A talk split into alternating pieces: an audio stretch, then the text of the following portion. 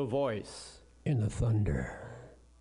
I am. I am. I am. I am filled up.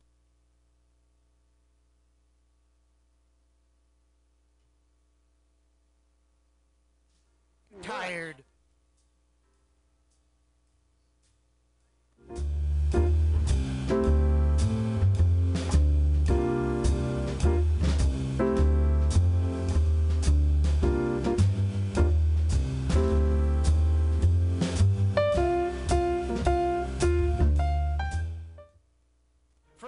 Listening pleasures, they've got live comedy to small business advice, too many things blown LGBTQ friendly sick of the over to sports, vinyl to gutter punk. Mutiny voice. In the thunder. Radio.fm has the best programming the internet ocean has to offer you. I'd bet my peg leg on it, or I ain't are the voice in the thunder. We are, we are, we are, we are filled up with such joyous wonder. You've seen too much frightful plunder, too many things blown asunder, sick of the over and under. We hear your voice in the thunder. We are, we are, we are, we are. We are the voice in the thunder. We are, we are, we are, we are filled up with such joyous wonder. Wow. So, hey, Jesse. Uh-huh. I'm hearing what you're doing. I'm hearing you've taken it to level. You've taken this higher. You've taken what you do higher. I can feel that now. Why don't you do another? And then I want to bring do another. Then I want to bring everybody back back around and we'll have like a jam and uh, follow with the jam. Is that okay? Yeah. Okay. Good. Give We'll us come up another with one. something. Okay. A solo, and then you'll do one.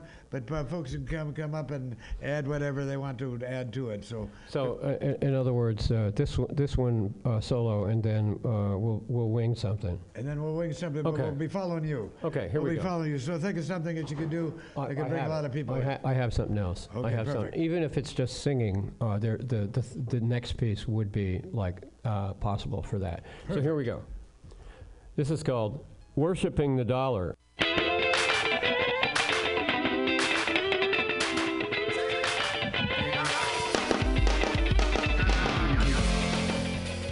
The, the Boys and Girls Club Mission Club has been open since 1928, helping raise the youth of our community with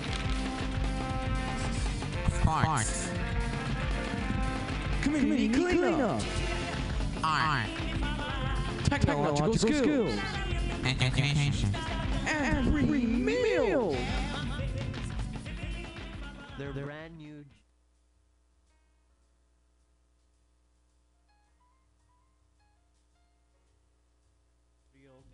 fosters creativity. Visit them at bgcsf.org for more details or to donate.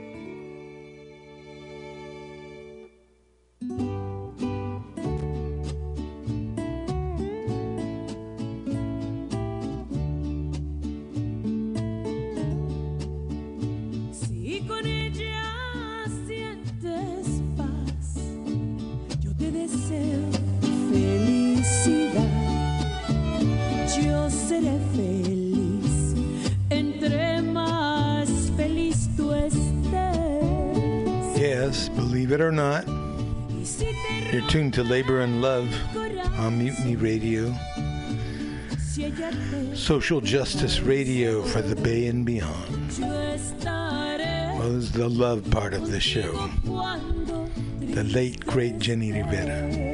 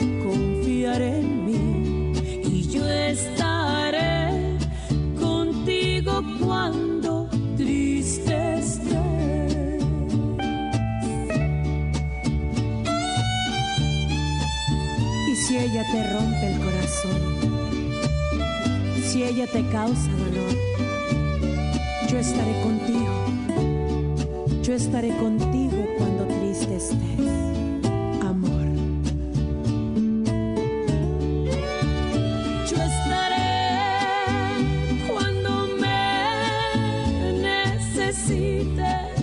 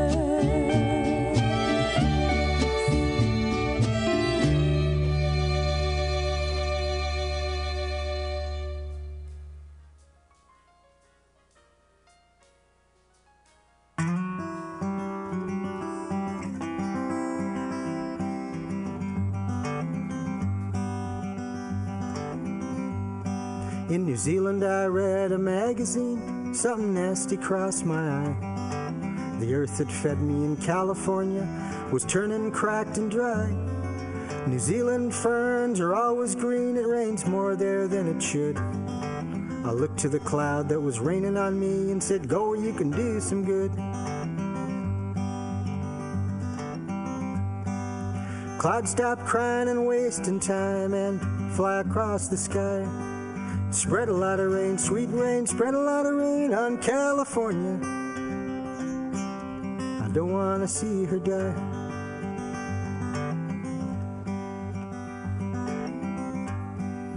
Met a guy from San Francisco in a railway ticket line. He said the Grateful Dead was alive and well, but the weather wasn't so fine.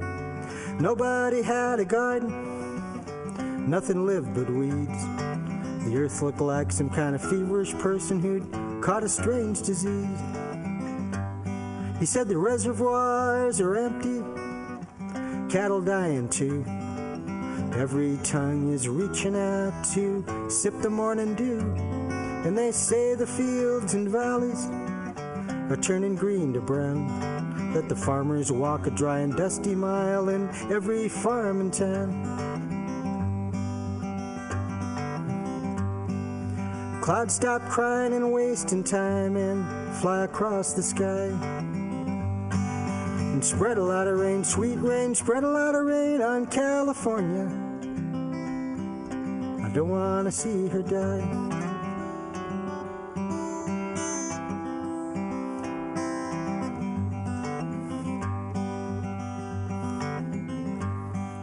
I stared up to the diamond stars one cashmere night. Black velvet sky and a raging river was no other sound or sight. The Big Dipper hung up above the river, and I felt that it was a shame. All this water here in California dry, I said to the Dipper by name. Reach down and kiss that raging river and fly across the sky. Spread a lot of rain, sweet rain, spread a lot of rain on California. Don't want to see her die.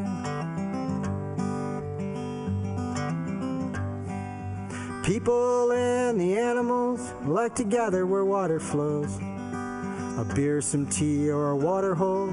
It's there where something grows. And remember the music water makes, the rainy pool and the circle dance. The thunder of the ocean and the waterfall, the laughing creek that feeds the plants.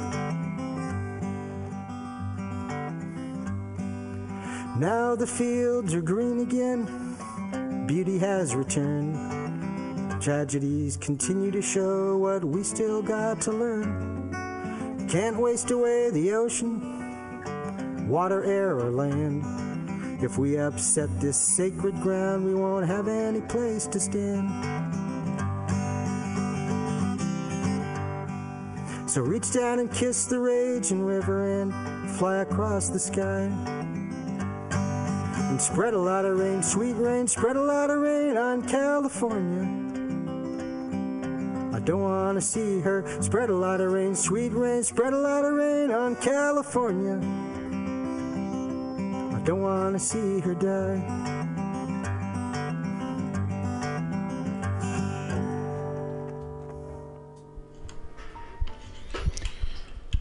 Brother Charlie Morgan was that last one, of course.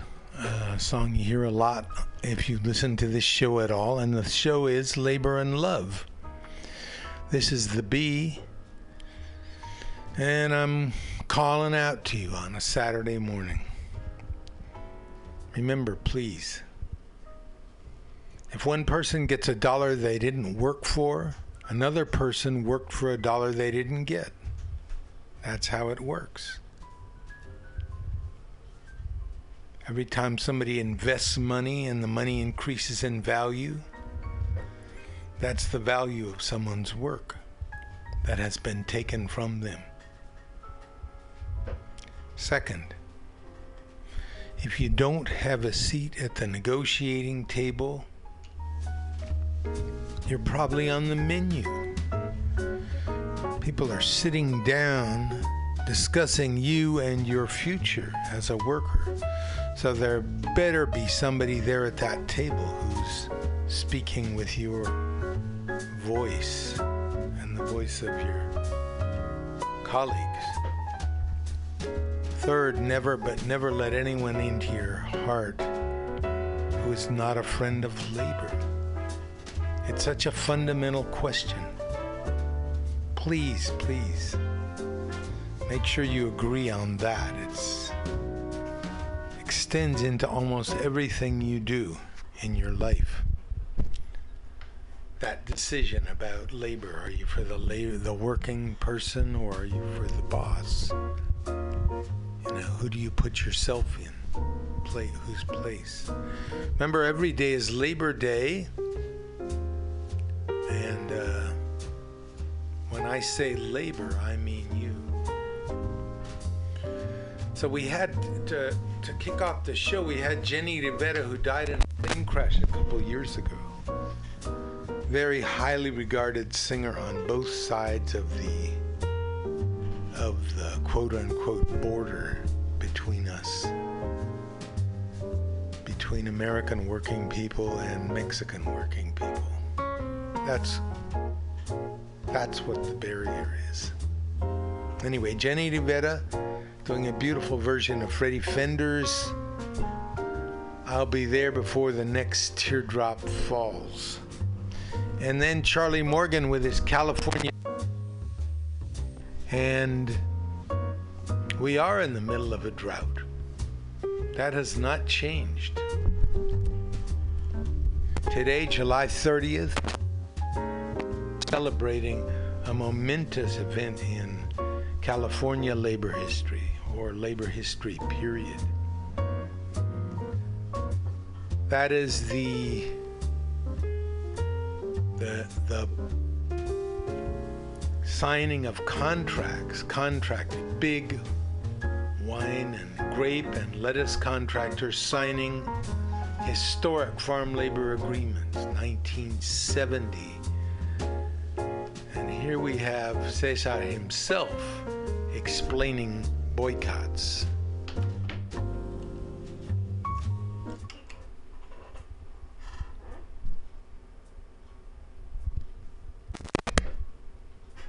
Well, I'm going to something, talk about something very American and you may not accept it. My experience, voting doesn't really help the poor people.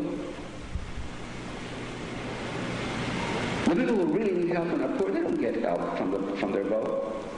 Now, I'm not saying they shouldn't vote. I still vote.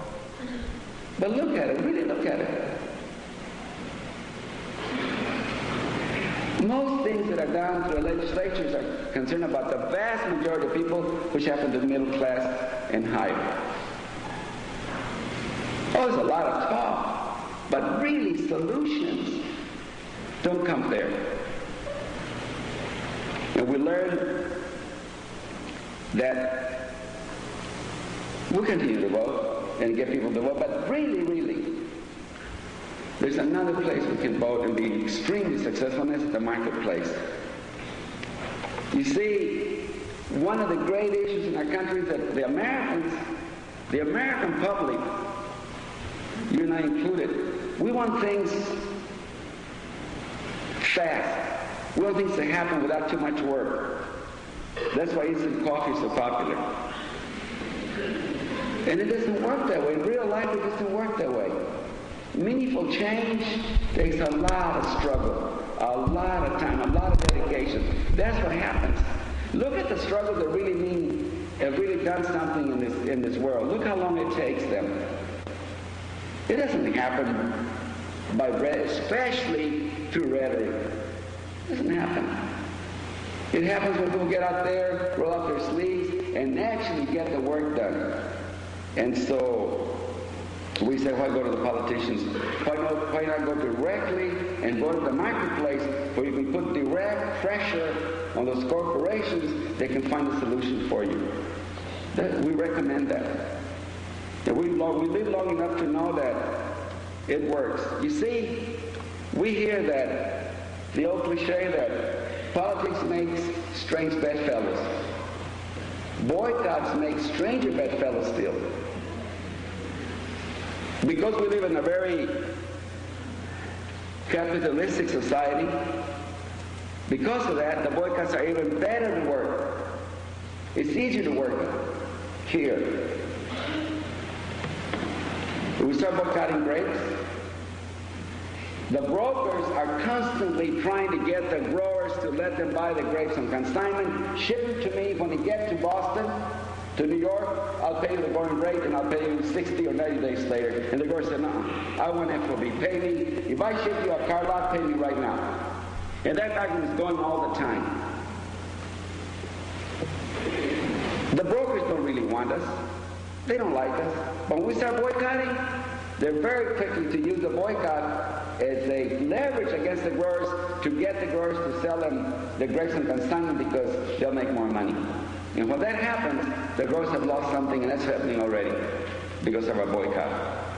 We've been at growers' offices when they get a call from, from a buyer in New York, and he tells the grower, oh, I cannot, I can't buy your grapes, I can't pay a penny from, they won't sell. These farm workers are picketing everywhere in New York. They've got thousands of pickets. We had about 40 pickets. To tell the grower, we can't buy the grapes. That's how it works. Because at the other end, the supermarkets want to get the grapes as cheap as they can to sell them. The brokers do too. And we don't mind at that point that they get them as cheap as they can because they'll help us.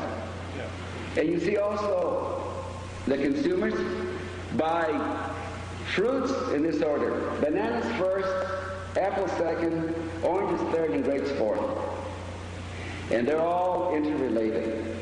Look at what happens when the price of grapes go down because of the boycott. Bananas and apples and oranges also come down because they don't want to lose the customers. And so the grower, after the boycott starts and the grower begins to lower, the, the grocery store lowers the price of grapes because they're getting grapes cheaper. It's a lead. It doesn't last long because then the bananas come and the grapes and the oranges and the apples, they also want their prices down because they don't want to lose the customers to cheap grapes. And it works. It's not a very scientific fact. This is how, this is how things work. And so we can learn a lot from Dr. King and from Gandhi. You know, when, on the, when the bus boycott, there was no way in the world that those blacks could have ever won it politically. They couldn't. Politically, they didn't have any power. And they came up with the idea of the boycott. And the boycott began to work. The boycott has tremendous, tremendous leverage. The boycott is an idea. It's not think it's line or leaf. It's an idea that spreads. Pardon the expression, it spreads through the grapevine. But it does spread. We don't know how it happens. The definitive study of boycott has never been made. And we're waiting for somebody in one years like you to come and do the definitive study, find exactly what happens in a boycott. We've been boycotting for 29 years, and we know from experience we can tell when boycotts are working, what stage, those things, but only from intuition, only from experience, but not really because of facts.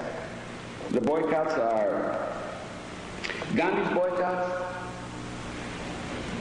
Some were tremendous, some were strokes of geniuses. And liberated the whole country without war. We just missed it because people were, there wasn't a shooting war, so that's not important. But we should reflect on those instances done without shooting war. Those are important things to reflect on, understand, and appreciate, and try to replicate.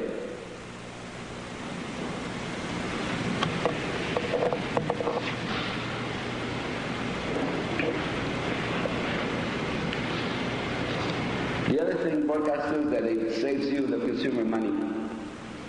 The important thing is, you see, we've been around, we travel more extensively than any presidential candidate in this country. We've been doing it for 42 years. They only do it for four, for two seasons at the most, right? We're going up and down, this up and down, everywhere. And we think we have a good idea of the American consumer. We know that the American consumer wants fairness. We know that. Whatever they say, whatever they do, yet in their heart, they want to be fair. We want to be fair in this country. That's kind of the idea.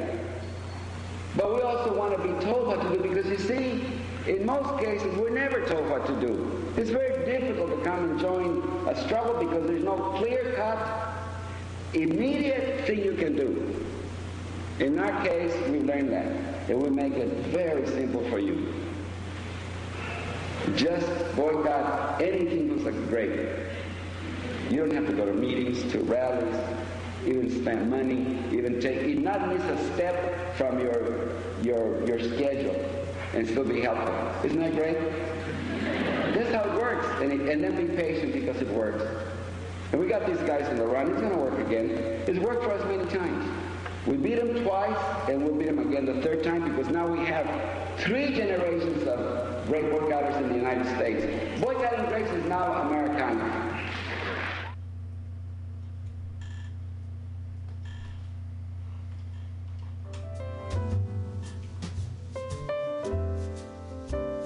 Okay, we had Cesar Chavez there explaining how boycotts work.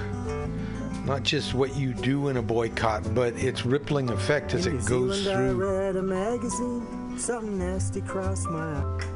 goes through that um, kind of filter, right? Um, and gets changed, and how it pits the distributors and the managers. It creates problems for them because they have to restructure their businesses. And of course, as good capitalists do, they go after one another and demand things from one another as the demand moves up the ladder. July 29th, 1970, the UFW signed contracts, historic farm labor contracts. This is Labor and Love, and we're coming to you from Mutiny Radio on 2781 21st Street.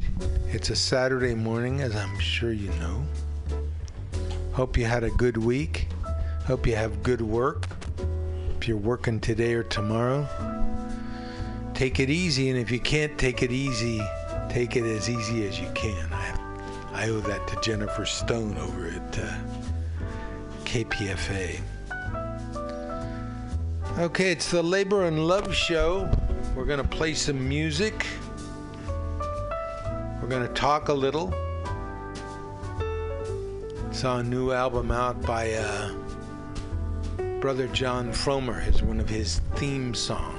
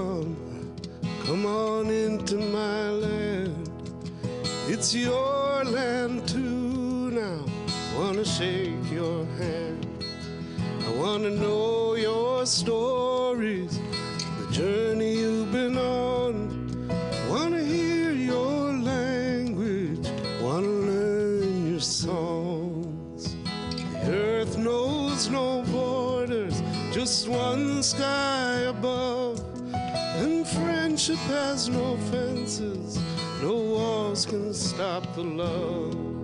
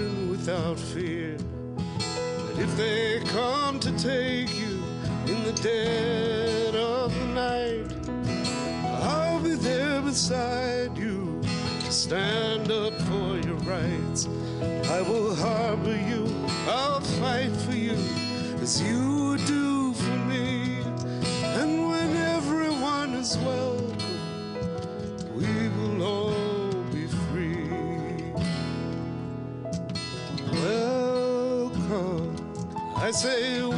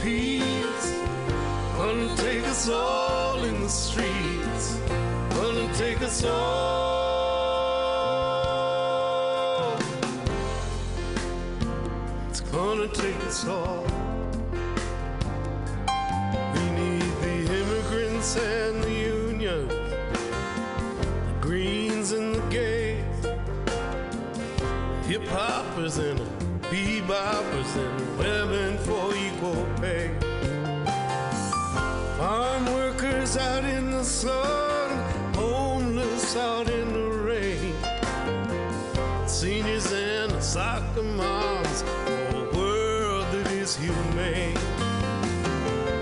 Undertake us all to make a change. Take us all to win the peace. Gonna take us all in the streets. Gonna take us all.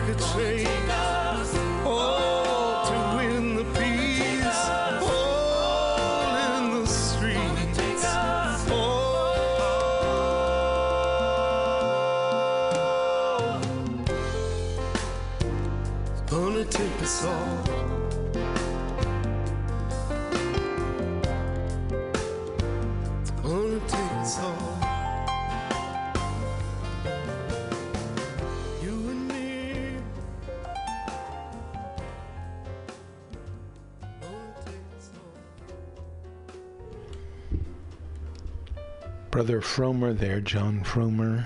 Uh, in fact, that was a whole Jon Fromer set. Looked in my notes uh, early this morning and I looked back at a page I'd written in May and it said that uh, we're celebrating Jon Fromer's passing on May 11th. He died in 2013 at the age of 66. Uh, Fromer was a well known figure around the labor and the uh, resistance and the Occupy movements. His true passion was protest music. He frequently performed at labor rallies, civil, civil rights demonstrations, and even inside prisons. His wife remarked, he was a fighter for anyone who was maltreated or mistreated. Mr. Fromer founded the Freedom Song Network, a coalition of Bay Area musicians dedicated to promoting human rights.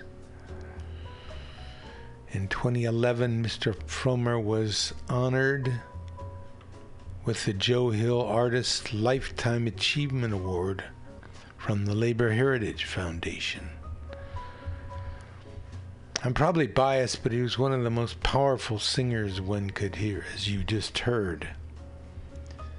He grew up in San Francisco in the 50s, went to Presidio Hill School, and uh, spent a lifetime really writing, singing, performing his music. And again, when you look at Jon Fromer, when you're talking about Jon Fromer, you're talking about a certain point of view about what an artist should or can be. Um, Fromer was many times performed for free um, just because of the cause. So let's honor Brother Jon Fromer today. So let's get to the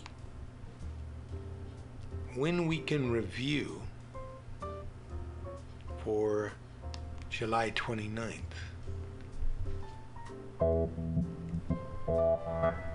Workers Independent News Weekend Review. I'm Doug Cunningham. Bernie delegate Manuel Zapata here at the DNC in Philadelphia says that what's happening is heartbreaking after the leaked DNC emails showing that the Sanders campaign and the millions who voted for him were disrespected by the party. Sanders delegates are angry. They throw party unity around like that's something that will trigger us to jump for joy when they mention her name. Yet everything in the past year has pulled away from party unity. The DNC's leaked emails, it's pretty clear that what we were saying for months is obviously true. They had their finger on the scale for her campaign. We're not happy about being right. This is heartbreaking for us. Bernie Sanders on Monday urged his supporters to unify behind the Clinton campaign because he says lingering divisions could be disastrous, sending Donald Trump to the White House. Workers and their unions here at the Democratic National Convention in Philadelphia are determined to sustain their fight for higher wages. The Fight for 15 movement started with a couple hundred fast food workers in New York City and has spread to hundreds of cities.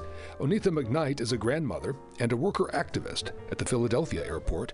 She says that she and fellow workers have struggled for five years for higher wages, a union, and respect. She says they won a major victory this week. We've had rallies, we've had four strikes. We even took over City Hall. And with all that, all our hard work and determination, we've had some victories. This week we had a huge victory. American Airlines and 32BJ, they're talking to ensure that we have a fair process and the right to form our union. DNC delegates are passionate about many issues they see as vital to America's future, and they want Democrats to be stronger on those issues. Tanya Watkins, a delegate from Chicago, was wearing a Black Lives Matter t shirt when I asked her about what she's looking for from Hillary Clinton. We see a tremendous amount of violence as well as police violence, which is an issue that I have not heard lifted up in Hillary's campaign about how she plans to address it. It was difficult for her to even acknowledge it, and I want her and her husband to know that this is going to continue to be an issue that she will address it if she is to become president, and we are not going away. This is not only a movement, it is a demand.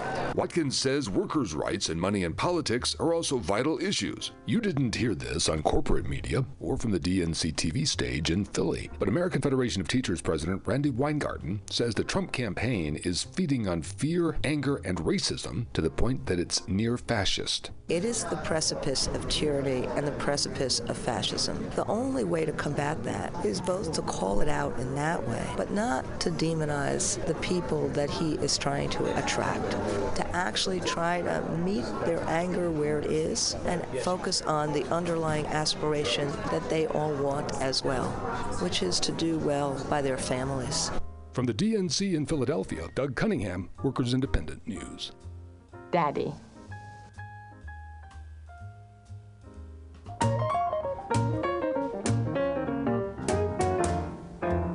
Darker than the dark bottom. It rumbles more than the rumba. Seems that the whole Republican National Committee was doing the reactionary, and half the Democrats with them. It's got that certain swing that makes you wanna sing. Don't go left, but be polite. Move to the right, doing the reactionary.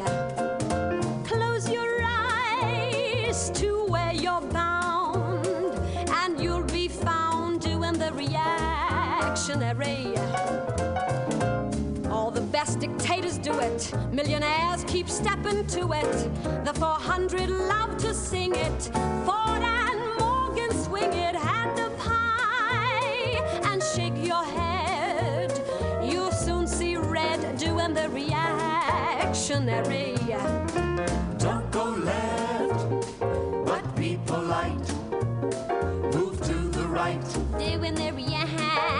reactionary.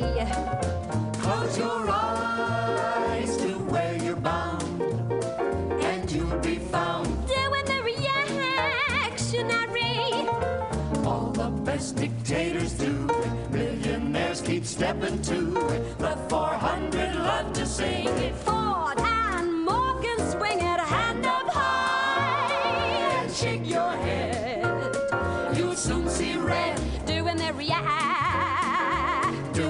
Doing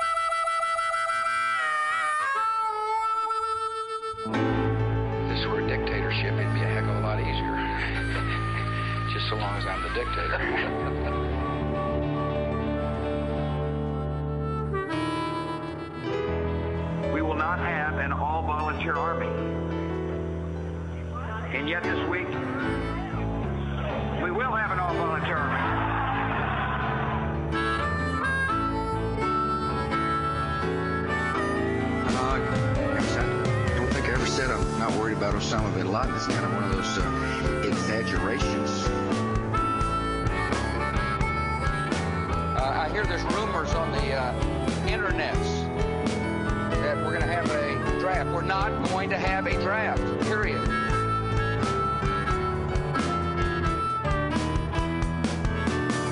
Got up Tuesday morning, elections on my mind.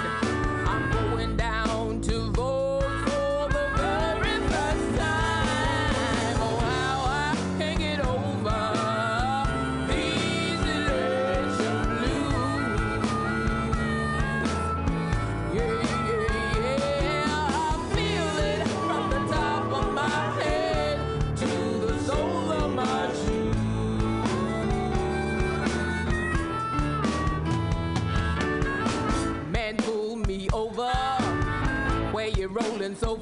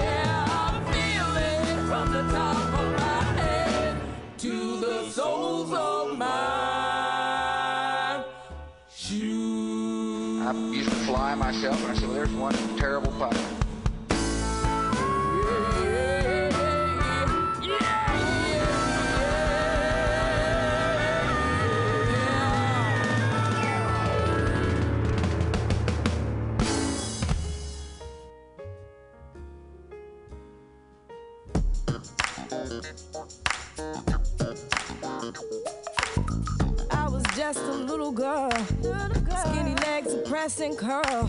My mother always thought I'd be a star. But way before the record deal, the streets that nurtured Lauryn Hill made sure that I never go too far. Every ghetto, every city, and suburban place I've been make me recall my days in the New Jerusalem. You know. Story starts in Hooverville. Grew up next to Ivy Hill when kids were stealing quarter bills for fun. Killed a guy in Carter Park. Rode a mongoose till it's dark. Watching kids show off the stolen ones. Every ghetto, every city, and suburban place I've been make me recall my days in the New Jerusalem. You know it's hot, don't forget what you got. Looking back,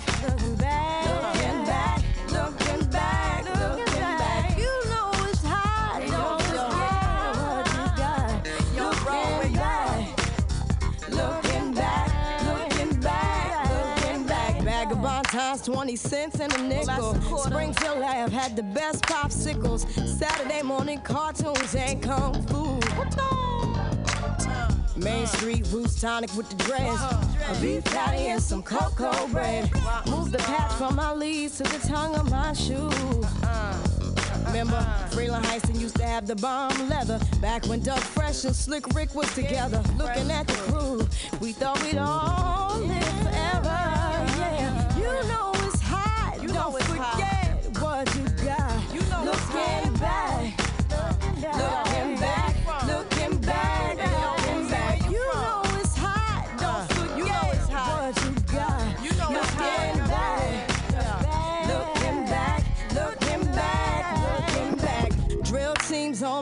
Street.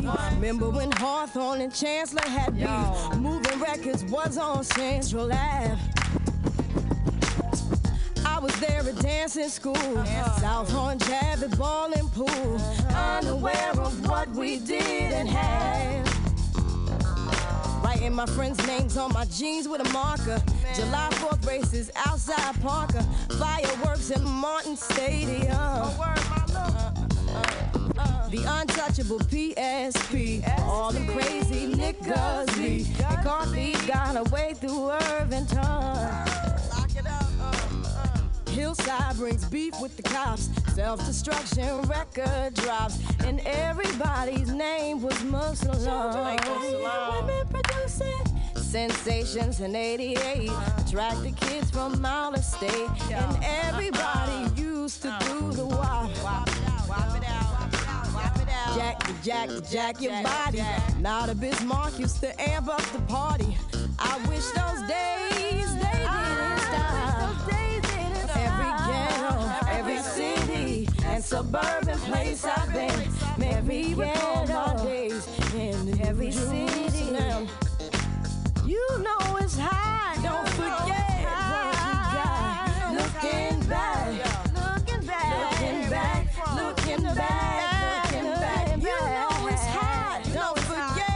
because you got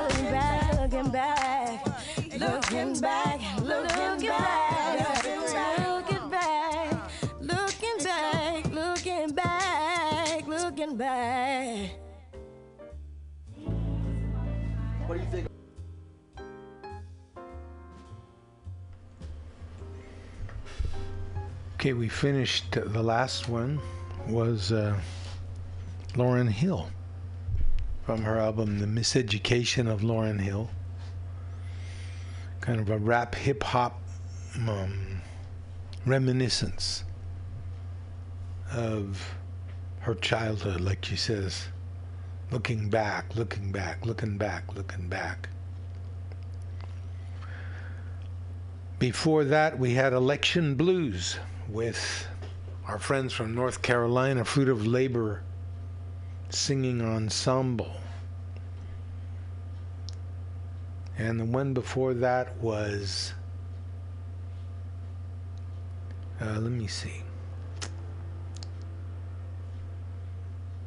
The one with before that was see, election blues. Oh yeah, doing the reactionary. It seems like the Republican Party and the Democratic parties are doing the reactionary. They're doing a dance further and further to the right. Um, a lot of people now who who backed uh, the and worked for the nomination of Bernie Sanders are very upset. Look at the problem not as a leftist, but as a labor person. Who's going to do more for labor? Look at the people. Uh, Donald Trump is an exploiter of labor. He wants to get the job done fast and cheap. He has numerous open accounts with contractors and people who have done work for him but have not been paid for their work. Um, on numerous occasions, he's hired former workers, like the 200 Polish workers he hired, to come in and do work for him, migrant laborers from around the world, to come in and work and then get out. It's a worldwide uh, scandal, the way workers are shifted around. Some of the big issues uh, in China, the the uh, Walmart strike and the Verizon strike here that was won by Verizon workers uh, are around control of your body. Does your does your your owner or, or the person you work for, your employer, have the right to move you around, to send you to another city or another place? For a month or two where you have to live in a motel, probably pay for that. but your life is disrupted. You're away from your family, you're away from your base. Anyway, so that that's a big issue now because companies are trying every way they know how to get more out of you. They want to get more out of you.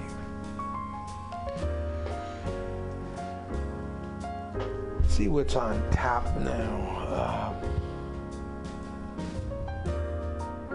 another anniversary today, which we'll talk about a little later on, was the uh, the bonus march in 1932.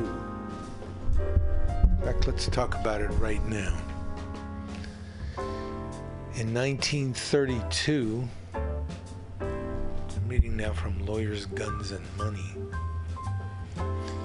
Basically, veterans of World War I had been granted a pension check to be paid to them in 1945. Uh, President Coolidge, of course, vetoed it. And um,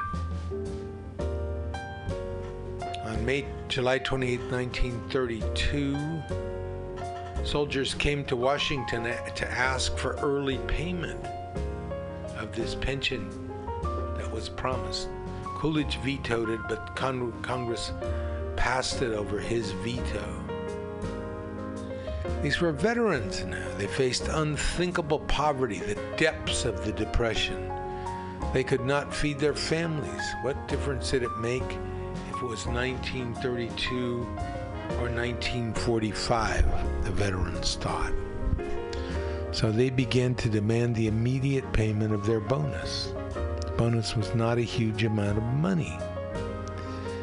It paid veterans a dollar a day for service while in the U.S. and a dollar twenty-five in Europe, up to a maximum of 500 or 625 dollars. So 625, which was the the largest amount they could receive, val- is valued today about 8,000. Wasn't going to make people rich, but it might save them from the edge the nasty, violent edge of poverty. Congress did indeed allow veterans to borrow against the value of their certificates, up to 31%. In July, January 1930, 170,000 desperate veterans applied for the loans in nine days. On June 15th, the House passed the bonus bill that would grant the bonuses immediately. But the Senate vetoed it. Anyway, veterans began descending on Washington, D.C., demanding immediate payment of the bonus. Uh, the VFW had been really struggling in the early 1920s, but after 1929, its membership exploded because it supported the immediately payment of immediate payment of the bonus. While the American Legion, a proto-fascist anti-worker organization, opposed it.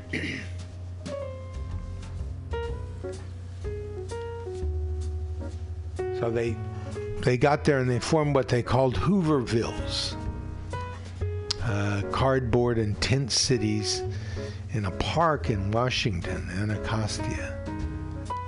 The veterans created a sanitary camp despite being in Washington during the summer. The camp did not welcome non veterans or other radicals who might want to turn the event to their purposes. To stay in the camp, people had to prove their veteran status and eligibility. They could, however, bring their families. 20,000 veterans traveled to Washington.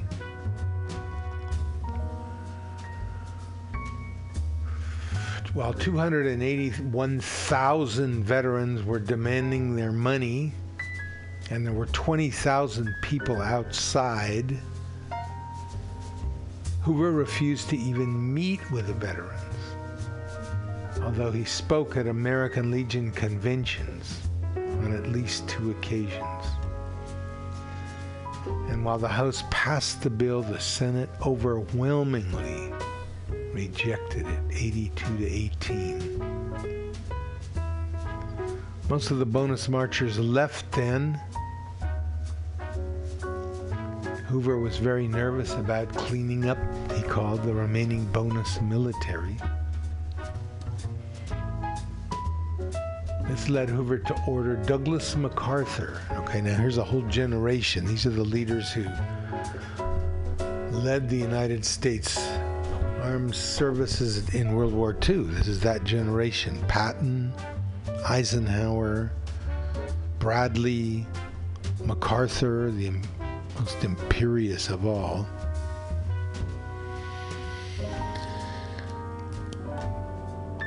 Hoover was clear this was not to be violent, but MacArthur disobeyed his orders and burned the whole camp, claimed that he never got the order. But there's evidence that it was handed to him and he just disregarded it. After he demolished the camp, he told the press that the bonus army was full of communists. Now, these were the people who built his reputation in World War I. There was already this reputation of a dashing cavalry officer, you know, from the early 1900s. A throwback to the old army, but young and resourceful, right?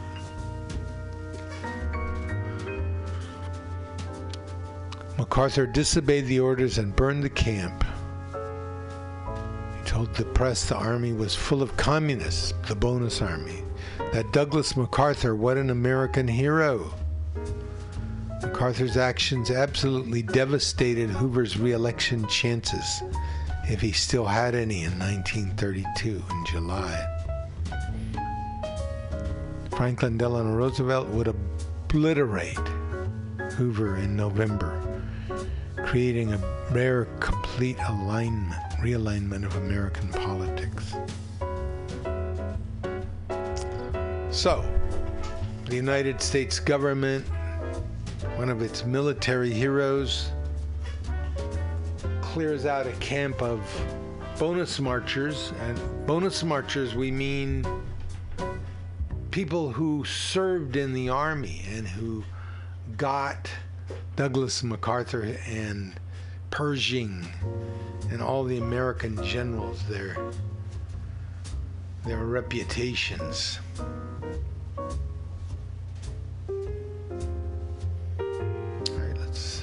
This is some music. Here's Van Morrison.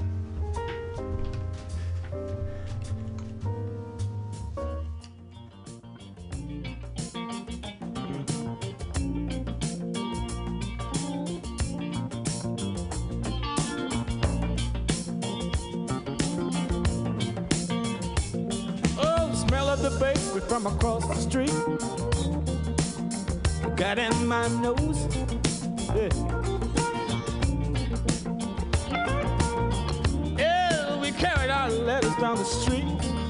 the wrought iron gate rows.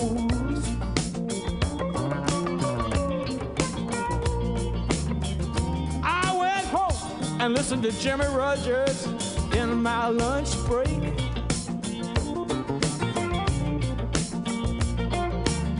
Bought five woodbine at the shop on the corner and went straight back to work.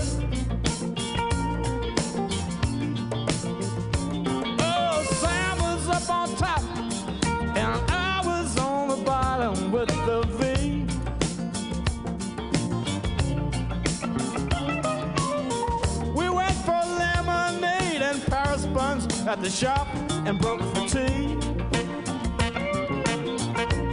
That's it. I collected from the lady and I cleaned the fan light inside out. I was blowing saxophone on the weekend in a down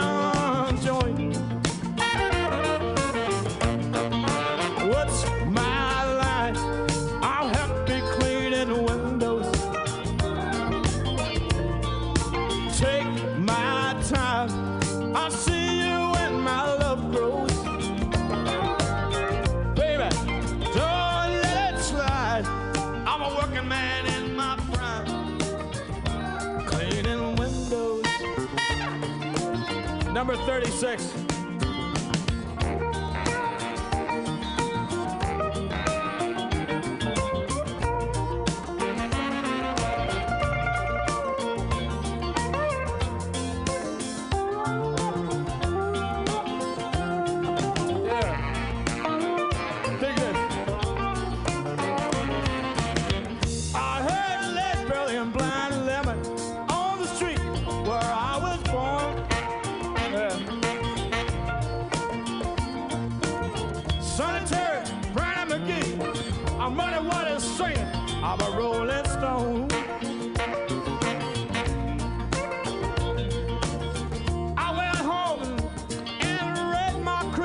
First book on Zen.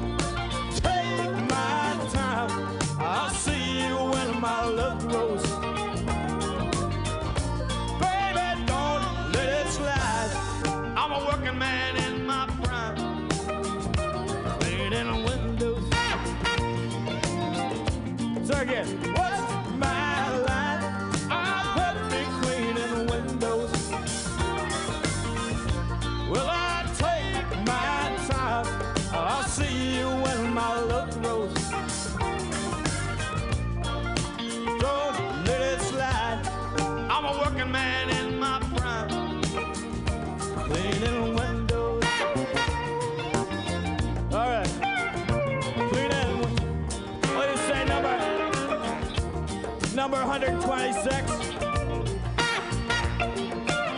I will be right tomorrow. I just burned a tanner and three deep bit in the windowsill here.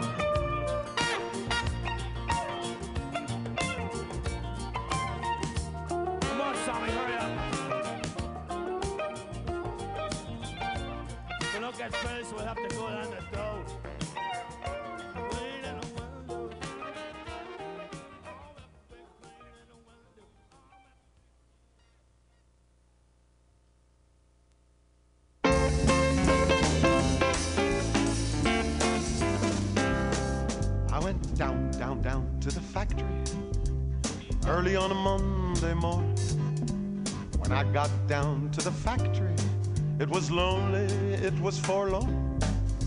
I couldn't find Joe, Jack, John, or Jim, nobody could I see. Nothing but buttons and bells and lights all over the factory.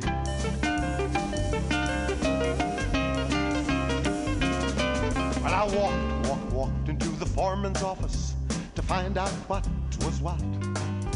I looked him in the eye and I said, What goes? This is the answer I got. His eyes turned red, then green and blue, and it suddenly dawned on me. There was a robot sitting in the seat where the foreman used to be.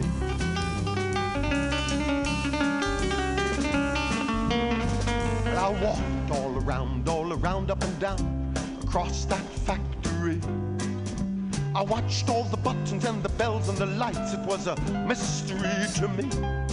I hollered Hank, Frank, Ike, Mike, Joe, Jack, Don, Dan, Roy, Ray, Ed, Fred, Pete. And a great big mechanical voice boomed out, All your buddies are obsolete. All your buddies are obsolete. All your buddies are obsolete. Well, I was scared, scared, scared. I was worried, I was sick as I left that factory. Decided that I had to see the president of the whole darn company. When I got up to his office, he was rushing out the door with a scowl upon his face.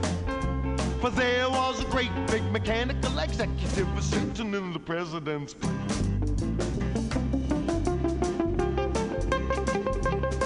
I went home, my ever loving wife. I told about the factory. She kissed me, she hugged me, she cried a little bit as she sat on my knee. Now I don't understand all the buttons and the bells, but there's one thing I will say.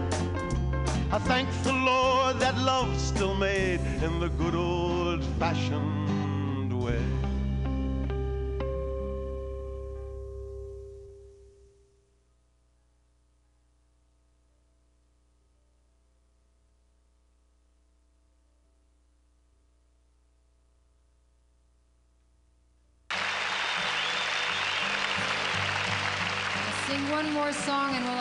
intermission.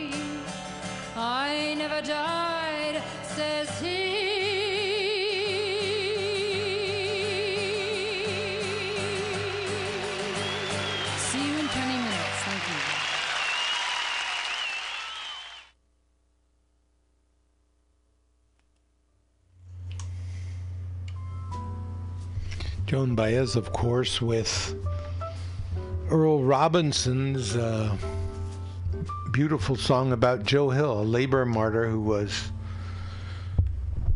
you know, kind of an important case, kind of one of those cases that define uh, power relationships.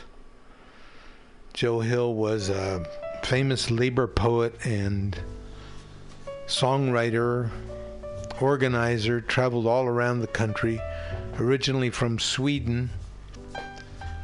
Um, was framed and murdered, is the only way to say it. Uh, Joe Hill was killed on November 18th, November 19th, 1915. And his last will said, My will is easy to decide, for there is nothing to divide. My kin don't need to fuss and moan.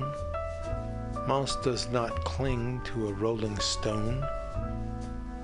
My body, oh, if I could choose, I would to ashes it reduce, and let the merry breezes blow my dust to where some flowers grow. Perhaps some fading flower then would come to life and bloom again. This is my last and final will. Good luck to all of you, Joe Hill. Before that, we had uh, Joe Glazer's nice song about automation and how companies are heading toward personless labor. That's what they want personless labor. Uh, it doesn't want time off. It doesn't get organized. Doesn't doesn't try to organize. Doesn't get hurt. Works all the time. Um, of course, that displaces people, takes jobs away. You go to a big uh, construction materials store like uh, Home Depot or Lowe's, and they have an aisle set up for automatic checkout, I guess they call it. You just scan your thing you're buying and scan your card.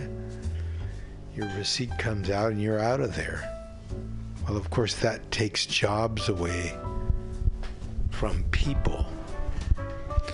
And until we construct a society where a job isn't the difference between your your uh, survival and your death or your destruction, then we have to take care of those jobs. And uh, the one before that, let's see, we had uh, Joe Hill by Joan Baez, and then before that we had uh, Van Morrison. I'm a working man in my prime cleaning windows. Okay. We do the work indeed.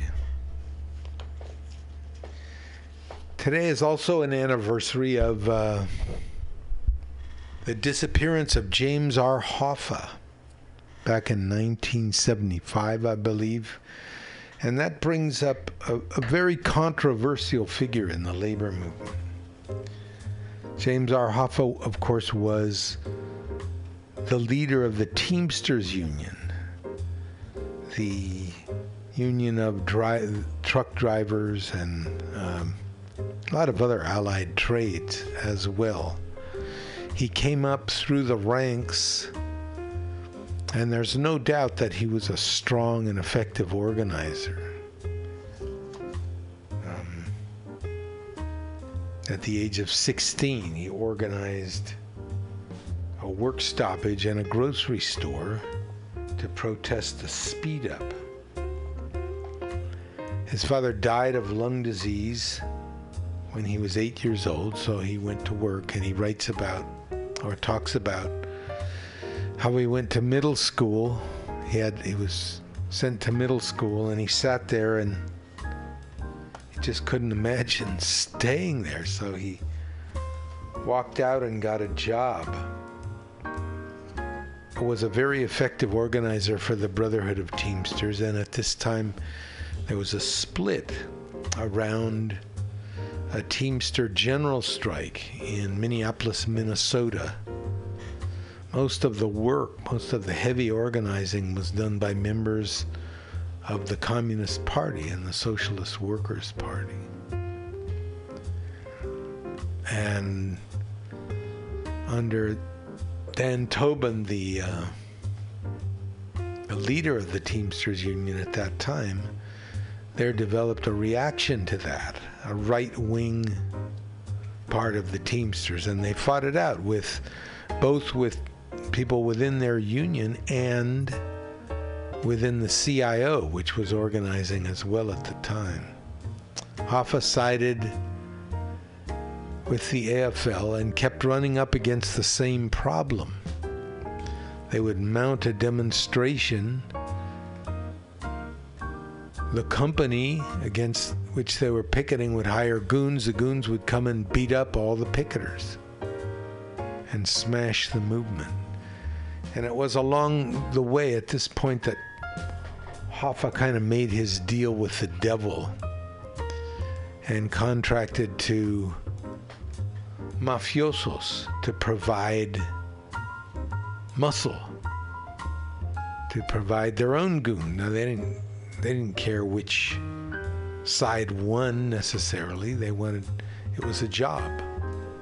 Anyway, Hoffa became intimately re- uh, related with mobsters, people who were called mobsters, Italian businessmen who made their money from illegal means, who had developed their industry during Prohibition. One of the best things that ever happened for organized crime was Prohibition. James R. Hoffa became international president of the of the Teamsters in the 1950s and organized negotiated the first nationwide trucking contract. This was just the time when the United States under Dwight Eisenhower was investing massive resources into building a highway system. Right along with this went the develop of interstate trucking and interstate commerce. So this was a propitious moment, and Hoffa was the person to get it. Uh, he developed deep um, animosity with Robert Kennedy, who kept trying to prosecute him. He was eventually convicted of jury tampering and sentenced to jail. Served some time, uh, was pardoned, was paroled by President Richard Nixon as part of a deal that the Teamsters Union would come out for Nixon in 1972, which they did. Hoffa was then released, but claimed that he had been tricked into signing a paper that said he wouldn't run for Teamster president. Uh, he was a big threat to the existing Teamster bureaucracy under Fred Fitzsimmons. And uh, he was killed.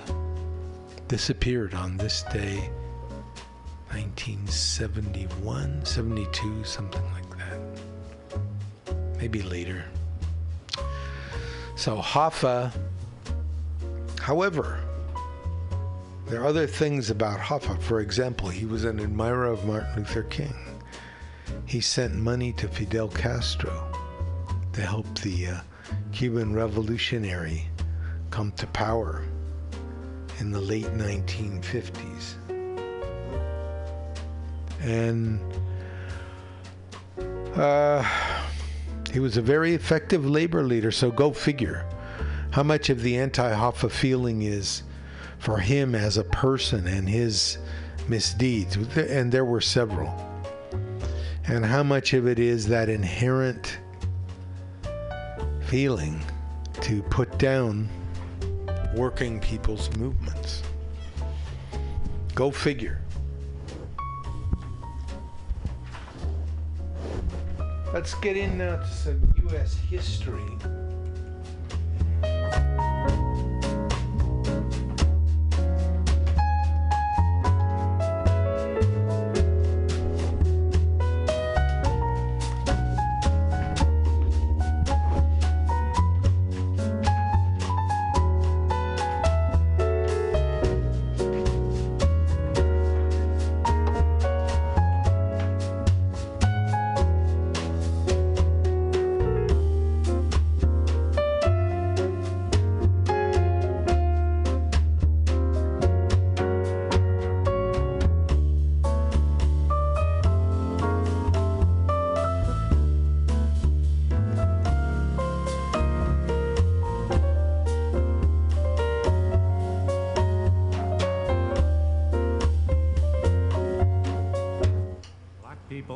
Had to fight for the rights promised in the Declaration of Independence, Americans have always had to struggle for economic justice. tenants against landlords, workers against employers, the have nots against the haves. When you suggest, oh, there are rich and poor, there are different classes, there's always a political somebody who will get worried uh, and say, hey, you, you're appealing to class conflict. We've always had class conflict. We don't have to create class conflict. We don't have to provoke class conflict. There has always been class conflict in this country from the very beginning. And we learn in school that our country represents the greatest leap of wealth in modern history. But we don't learn that most of the people did not benefit from this economic progress. The poor people, working people, were very often left behind while the riches accumulated at the top. But people protested these conditions. In 1932, in the midst of the Great Depression, veterans of the First World War, who had been promised a bonus for their service, came by the thousands to Washington, D.C. from all over the country to demand that Congress pay the promised bonus. Their encampment across from the Capitol was attacked and dispersed by the United States Army. Yip Harburg's song, Brother, Can You Spare a Dime, expressed their desperation. Once I built a tower to the sun, brick and rivet and line. Once I built a tower, it's done. Brother, can you spare a dime? Once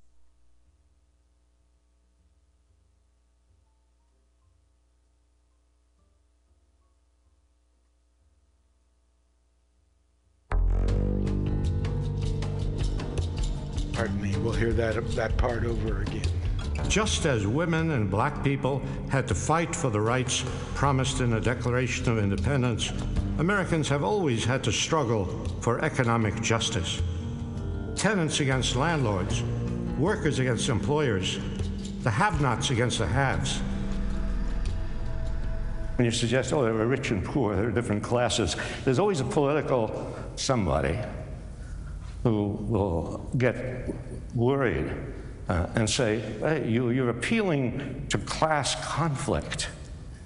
We've always had class conflict. We don't have to create class conflict. We don't have to provoke class conflict. There has always been class conflict in this country from the very beginning. And we learn in school that our country represents the greatest leap of wealth in modern history. But we don't learn that most of the people did not benefit from this economic progress. The poor people, working people, were very often left behind while the riches accumulated at the top. But people protested these conditions. In 1932, in the midst of the Great Depression, veterans of the First World War, who had been promised a bonus for their service, came by the thousands to Washington, D.C. from all over the country to demand that Congress pay the promised bonus. Their encampment across from the capital was attacked and dispersed by the United States Army. Yip Harburg's song, Brother, Can You Spare a Dime, expressed their desperation. Once I built a tower to the sun, brick and rivet and line. Once I built a tower, it's done. Brother, can you spare a dime? Once in khaki suits, gee, we look swell, full of that Yankee doodle dum. A half a million boots went slogging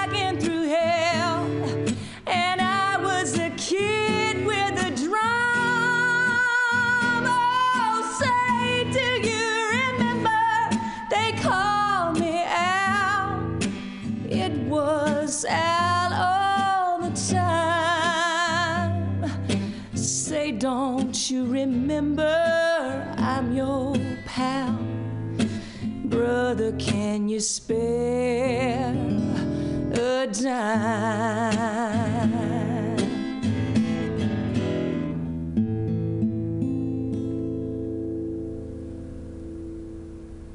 In 1929, 10 years after the end of World War I, came the most severe economic collapse in the history of the nation. People stood on breadlines, struggling to survive.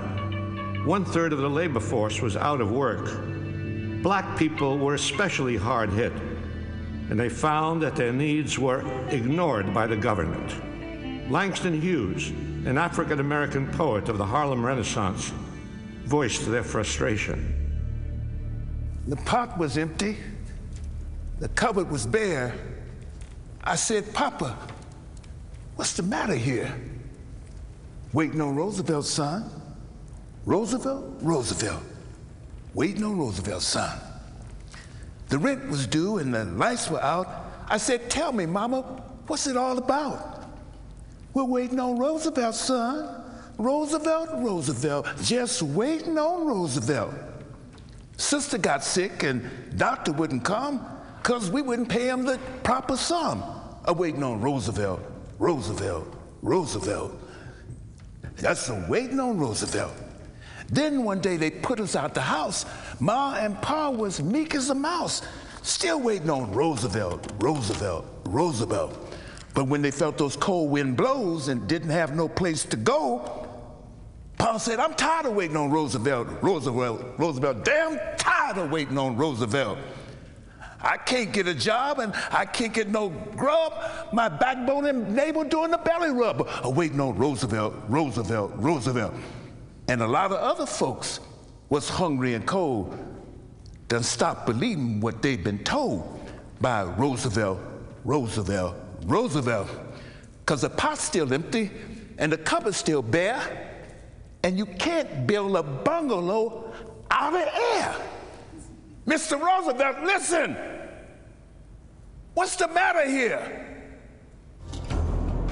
Farmers, driven off their lands by the Dust Bowls of the 1930s, traveled throughout the country looking for a way to survive. The songwriter Woody Guthrie described their plight. Lots of folks back east, they say, head loud every the hot old dusty way to the California line.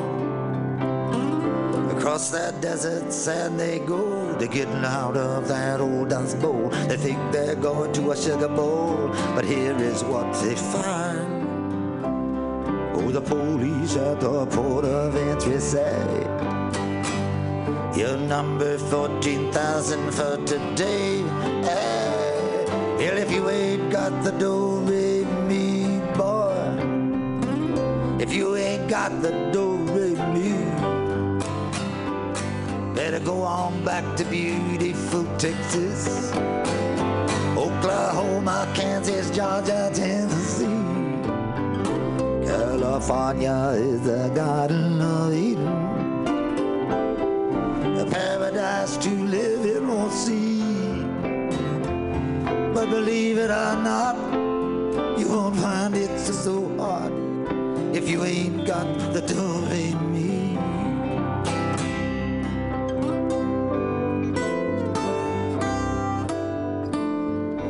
If you want a house or farm that won't do nobody harm, take your vacation by the mountains or the sea. Don't swap that old car for a car. Better stay right where you are. You had better take this tip from me.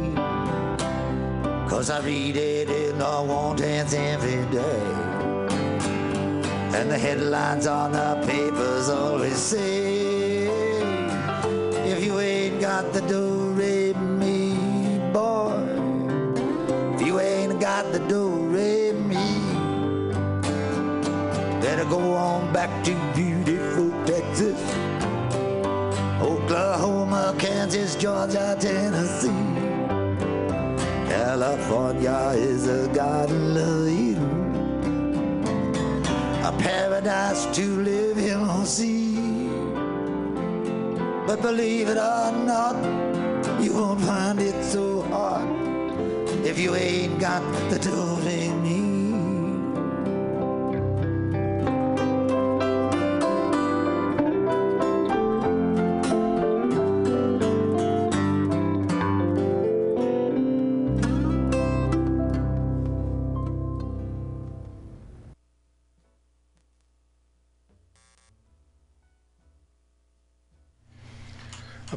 of the, of the country. We had Bob Dylan there singing Woody Guthrie's Do Re Mi.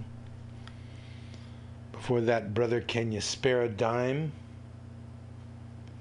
Songs that reflect the, the desperation of people. This is at the same time when American troops were firing on American veterans in Washington, D.C. This is a time when unions flourished. And as we say, there's no need to worry about the labor movement because the conditions that produce protest are there. They're always there in capitalism. There's always a group of people that are being shortchanged and a much wider group of people that are being changed and ripped off and either don't realize it or figure that's just the cost of uh, getting ahead in this world.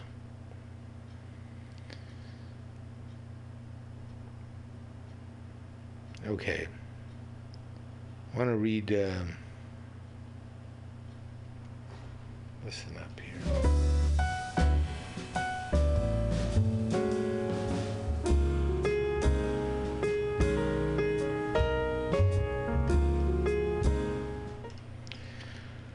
This is called uh, War is Kind.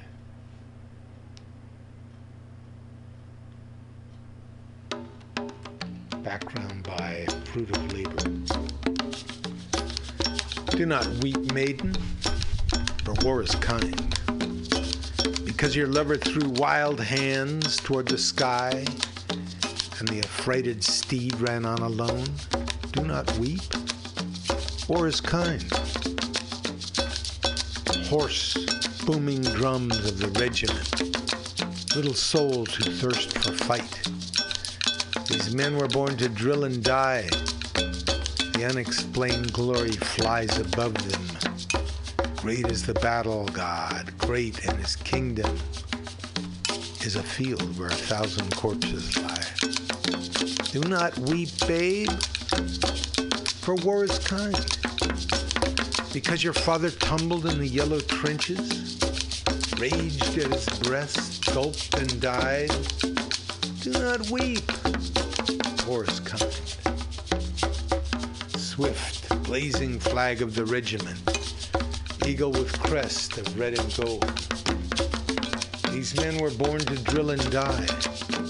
Point for them the virtue of the slaughter. Make plain to them the excellence of killing in a field where a thousand corpses lie.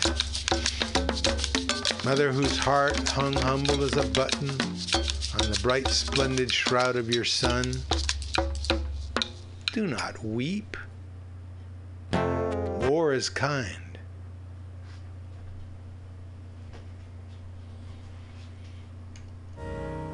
Okay, that was uh, War is Kind by Stephen Crane.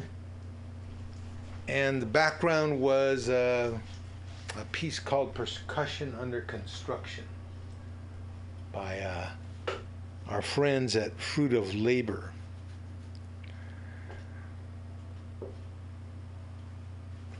We have a figure now, a, a man, Donald Trump, who one way or another has gotten himself into the Republican National. He's he's the candidate for president of the Republican Party. And there are all kinds of rumors swirling about him and all kinds of talk for and against. A very dangerous discussion, very dangerous uh, development because Donald Trump's whole platform is just Donald Trump. instead of a thoroughgoing policy analysis, he gives an off the cuff remark, a wise ass remark that sounds interesting for one second. And then when you think of it, it's hard to believe that a person has gotten to that level and still has opinions, the kinds of opinions that he talks about, the kinds of opinions that a lot of people might have, but would never voice. You've got Trump saying things about women. You got Trump talking about Muslims and Mexicans with these sweeping, hate filled blanket statements. He represents a kind of male prototype. And uh, here's Sylvia Plath talking about daddy, kind of think of Trump Daddy. when she says this. You do not do, you do not do any more black shoe in which I have lived like a foot for thirty years, poor and white, barely daring to breathe or chew. Daddy, I have had to kill you.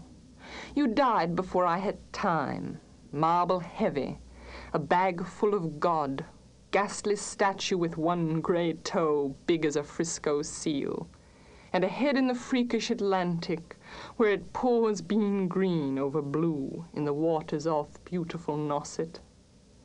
I used to pray to recover you, ach du, in the German tongue in the Polish town, scraped flat by the roller of wars, wars, wars. But the name of the town is common. My Polack friend says there are a dozen or two. So I never could tell where you put your foot, your root. I never could talk to you. The tongue stuck in my jaw. It's stuck in a barbed wire snare. Ich, ich, ich. I could hardly speak. I thought every German was you.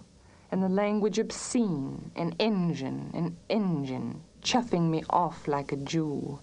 A Jew to Dachau, Auschwitz, Belsen. I began to talk like a Jew. I think I may well be a Jew. The snows of the Tyrol, the clear beer of Vienna, are not very pure or true. With my gypsy ancestress and my weird luck, and my Taroc pack and my Taroc pack, I may be a bit of a Jew. I have always been scared of you, with your Luftwaffe, your gobbledygoo, and your neat moustache, and your Aryan eye, bright blue. Panzerman, Panzerman, oh you, not God but a swastika, so black no sky could squeak through. Every woman adores a fascist, the boot in the face, the brute, brute heart of a brute like you. You stand at the blackboard, Daddy, in the picture I have of you, a cleft in your chin instead of your foot. But no less a devil for that, no, not any less the black man who bit my pretty red heart in two. I was ten when they buried you. At twenty I tried to die and get back, back, back to you. I thought even the bones would do. But they pulled me out of the sack and they stuck me together with glue. And then I knew what to do. I made a model of you, a man in black with a Mein Kampf look and a love of the rack and the screw, and I said, I do, I do. So, Daddy, I'm finally through. The black telephone's off at the root. The voices just can't worm through. If I've killed one man, I've killed two. The vampire who said he was you and drank my blood for a year. Seven years, if you want to know. Daddy, you can lie back now. There's a stake in your fat black heart, and the villagers never liked you. They are dancing and stamping on you. They always knew it was you. Daddy, daddy, you bastard, I'm through.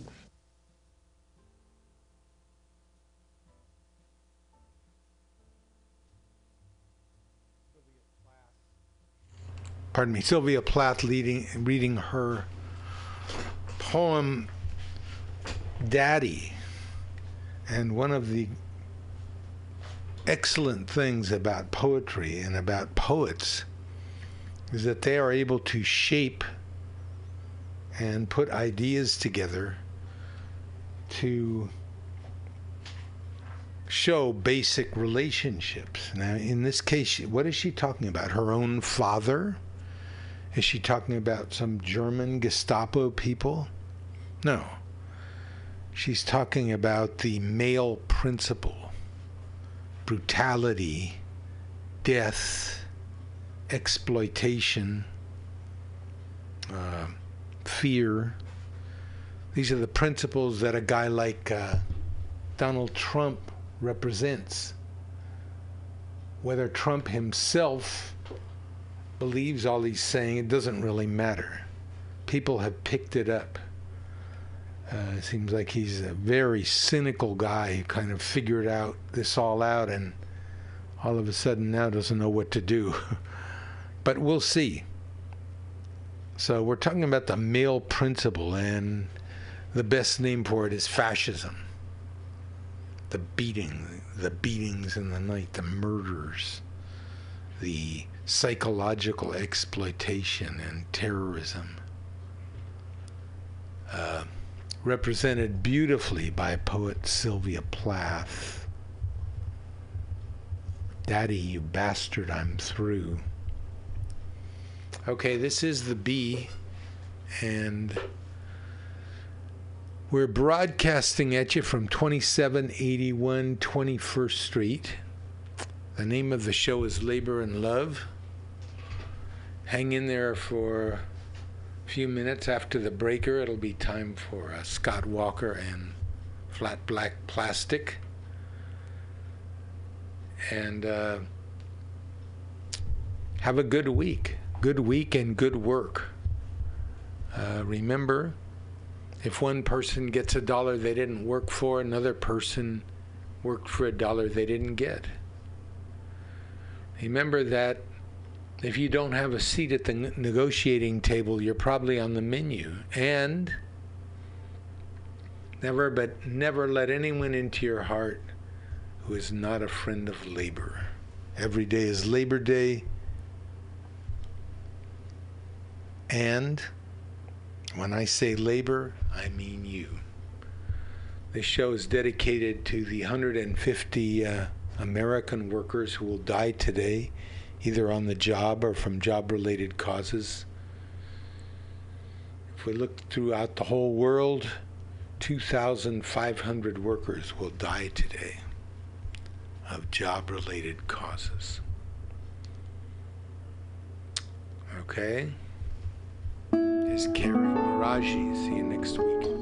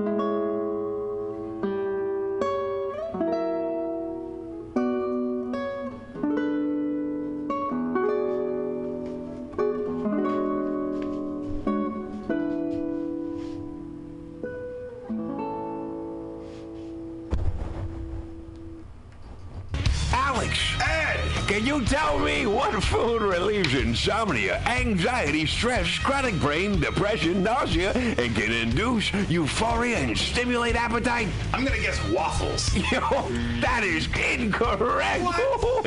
Actually, Alex, the food I'm talking about are cannabis-based medicinal extracts. Cannabis-based medicinal extracts? That sounds like you're smoking drugs, Ed. No, baby. There are smokeless, safe, and less expensive alternatives to smoking. But can I use it to sleep? Yes, baby. Good, because I'm so excited by this that I may never sleep again. Then it sounds like you, Alex, may want to check out the number 4 AltaCalifornia.com. That's 4 AltaCalifornia.com for a non-addictive pharmaceutical-free alternative to smoking medical marijuana. Check them out today at number 4 AltaCalifornia.com. Are you tired of swimming through a sea of podcasts? Are ye on a raft without a paddle? Well, gather around me, sea dogs, and get aboard me pirate ship as we set sail for the seas of mutinyradio.fm. From there, you can captain your own pirate ship as you sail through over 44 different shows for all of your listening pleasures. They've got live comedy to small business advice, LGBTQ friendly to sports, vinyl to gutter punk.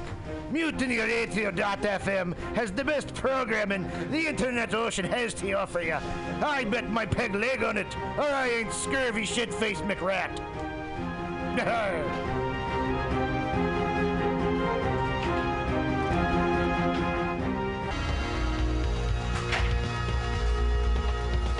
Hey, you. Who, me? Yeah, you. You look like the kind of person who has a sense of humor. Oh, is, is the radio talking to me? No, I'm on an internet podcast. Uh, I'm talking to an internet podcast? Don't be silly. It's a one way form of communication. But I don't want you to miss out on the Mutiny Radio Comedy Festival 2016 from March 2nd through 6th. And you don't have to. Through this You wire, can buy right? tickets now on universe.com. She hooked that up. With 24 national and Black international for- visiting comedians and 20 local hosts, you won't want to miss a thing. What if I can't be at every show? That Don't worry. All shows will be available for free download at mutinyradio.fm until the internet falls apart. Oh, podcast god, I can't wait to listen to all these great comedy shows and everything else that's cool at MutinyRadio.fm before the internet falls apart. You too won't want to miss a bit of the Mutiny Radio Comedy Festival from March 2nd through 6th, 2016. Buy tickets now. Brought to you by Subliminal SF, PBR, The Eagle SF, Brainwash Cafe, Asiento, and the great people at Alta California Botanicals. Have you heard of Subliminal SF? Visual and auditory mind control. Graphic design, physical merchandise, live music promotions. Go! www.subliminalsf.com for the most amazing t shirts you've ever seen. Graphic design for every need, and live music promotion at some of the best bars in San Francisco. That's Subliminal SF, visual and auditory mind control. Go to subliminalsf.com now.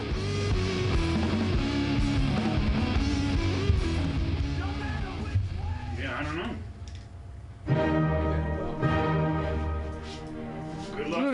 My friends here at MutinyRadio.fm. Chester Cashcock here, and giving you my love and regard as well as movies over there. And uh, I just wanted to let you guys know that anytime I go swimming in my vault of rare coins and piles and piles of filthy cash, I can't help but listen to Pamtastic's Comedy Clubhouse every Friday from 8 to 10 p.m. I mean, if anyone who knows anything about comedy knows that Pamtastics books the best of San Francisco and beyond's underground comics. It's a great showcase, and they have a fun time at Pamtastics deep in the Mission District where you can laugh off your tushy for a mere $5 every Friday to 10 p.m. And I laugh because $5, I mean, that's what I use to wipe my tushy with. So to laugh it off for a mere $5 is indubitious. But if you can't make it to Mutiny Radio, well, don't even worry. Don't fret at all. You can simply download the podcast post show and giggle in the comfort of anywhere, like your Aspen summer home on the mountain ridge with the kayak feeling. So all you got to do is just go to podcastics.pcrcollective.org slash comedy clubhouse, or you can listen live every Friday from 8 to 10 p.m. as your host Pam Benjamin brings you the best comedy from San Francisco and beyond the universe. And what's better than the universe? It's a cash cock, honey.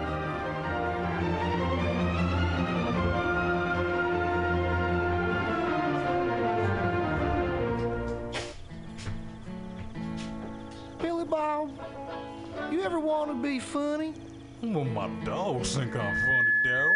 Well, I mean, you ever want to be like in front of an audience, like other than like squirrels, dogs, and dead peasants?